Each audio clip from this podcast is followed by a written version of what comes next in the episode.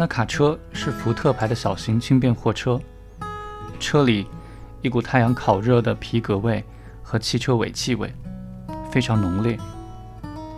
速度表已经坏了，停在二十上。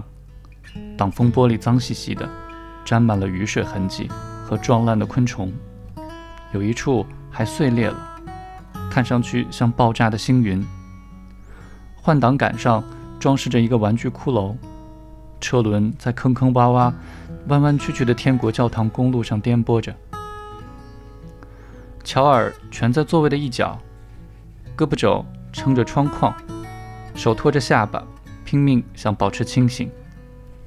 自从离开新奥尔良，他就没怎么合过眼，因为他一闭上眼睛，就像现在，脑海中就会浮现出一些揪心的往事。其中有一件特别清晰，他站在杂货店柜台旁，母亲在旁边等着他。门外大街上，一月的雨落在光秃的树枝上，结成一条条冰凌。他们一起离开杂货店，沉默着走在湿淋淋的人行道上。他为母亲撑着花布伞，母亲则提着一袋蜜柑。他们路过一幢房子时，听到里面传出钢琴声。在那个阴郁的下午，这段音乐听上去很凄凉，但是母亲却说，真是首美妙的曲子。当他们回到家时，他便哼着这旋律，但是他觉得冷。便上床休息去了，然后医生就来了。接下来的一个多月，医生每天都来，但他还是总觉得冷。艾伦姨妈也在，姨妈总是微笑着，医生也总是微笑着。买回来的蜜柑还没动过，在冰箱里已经干掉了。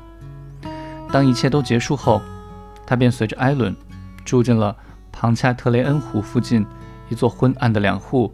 核套房里，艾伦是个和蔼的女人，挺优雅，做起事来力求完美。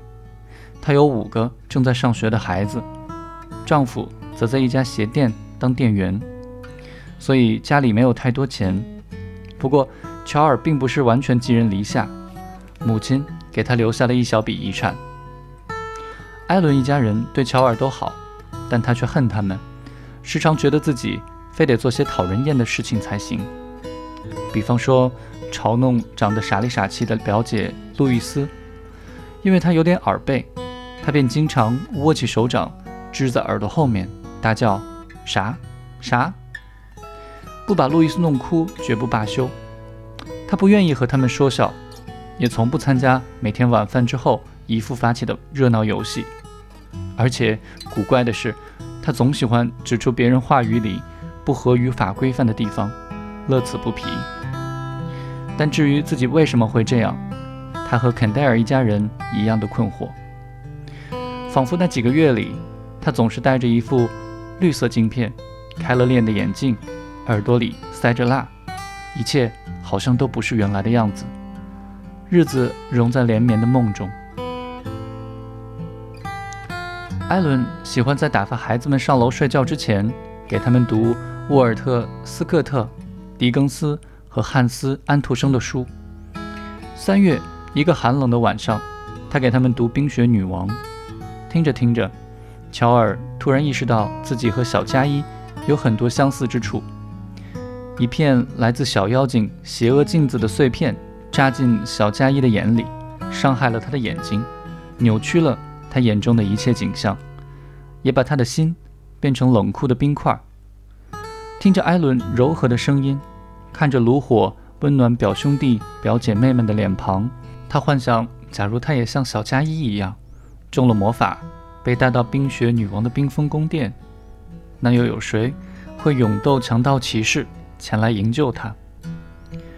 不会有人来的，真的，没有人会来救他。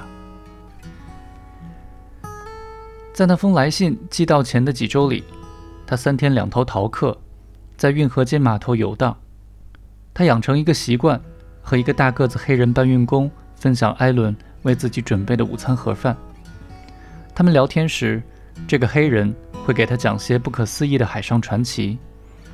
乔尔一听就知道这些故事是编的，但这是个成年人，而他正巧突然只想和成年人做朋友。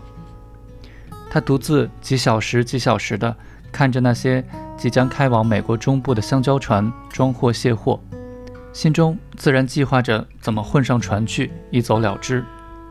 他肯定自己在某个陌生的城市能找到份报酬优厚的活儿。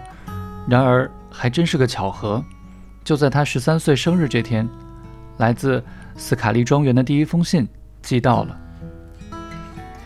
艾伦过了好几天才把信给他，他的举止有些怪。每当他的目光对上他的时，眼里都有一种他从未见过的神情：恐惧、愧疚。在回信中，他要求对方答应，如果乔尔在那儿觉得不满意，就可以立即回来，保证乔尔有学上，并允诺让乔尔回来和他一起过圣诞节。但是乔尔可以感觉到，一通。颇长的信件往来之后，当他们最终把诺克斯少校度蜜月用的旧旅行箱从阁楼上拖下来的时候，艾伦是多么如释重负。他很高兴能离开，他不知道为什么，也懒得去想为什么。但是父亲十二年前莫名其妙的抛妻弃子、离家出走，这下又突然冒了出来，多少有些不可思议。他倒是一点都不觉得意外。因为他一直都期待着会有类似的福祉降临，不过他想象中的奇迹是一个慈祥的老太太在街角瞥到他一眼，便立即用快信寄来个信封，里面塞满了千元大钞，或者哪个好心的陌生人做出这类上帝显灵般的举动，而结果这个陌生人原来就是他的父亲，这在他看来简直就是莫大的幸运。但是后来，当他躺在晨星咖啡馆起了漆皮的铁床上，被酷热、失落和绝望折磨得头晕目眩时，眼前浮现出的画面里，他的父亲，还有自己的境况，都与先前截然不同。他不知道会发生什么，他害怕，因为自己已经经历了这么多的失望。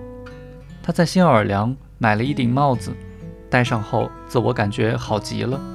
却在比洛克西车站让人给偷走了，然后赤日炎炎的天，去天国教堂的公共汽车整整晚点三个小时，闷得他汗流浃背。最后最糟糕的是，到了咖啡馆，却没有任何来自斯卡利庄园的消息在等着他。整个星期四的晚上，他都没熄这陌生客房里的灯，他一晚都在读一本电影杂志。直到把好莱坞明星们的最新动向看得烂熟，因为如果他有暇思考，哪怕只是一秒钟，他都会站立起来，不争气的眼泪也会止不住地流出来。黎明时分，他把杂志撕成碎条，一条一条的放入烟灰缸烧尽，然后下了楼。